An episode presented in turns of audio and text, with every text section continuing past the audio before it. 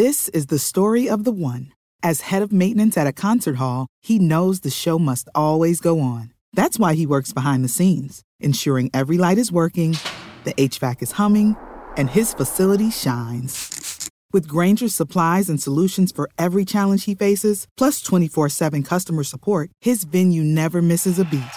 Call clickgrainger.com or just stop by. Grainger, for the ones who get it done. AURN News. I'm Ebony McMorris. Hackers based in China breached U.S. government email accounts that included two executive branch agencies, including the State Department.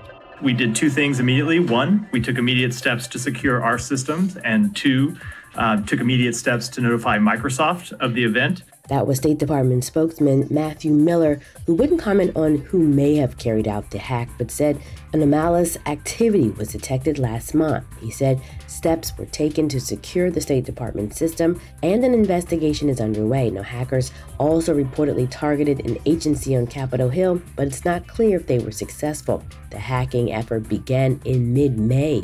The incident remains under investigation, and we continuously monitor our networks and update our security procedures. For AURN News, I'm Ebony McMorris.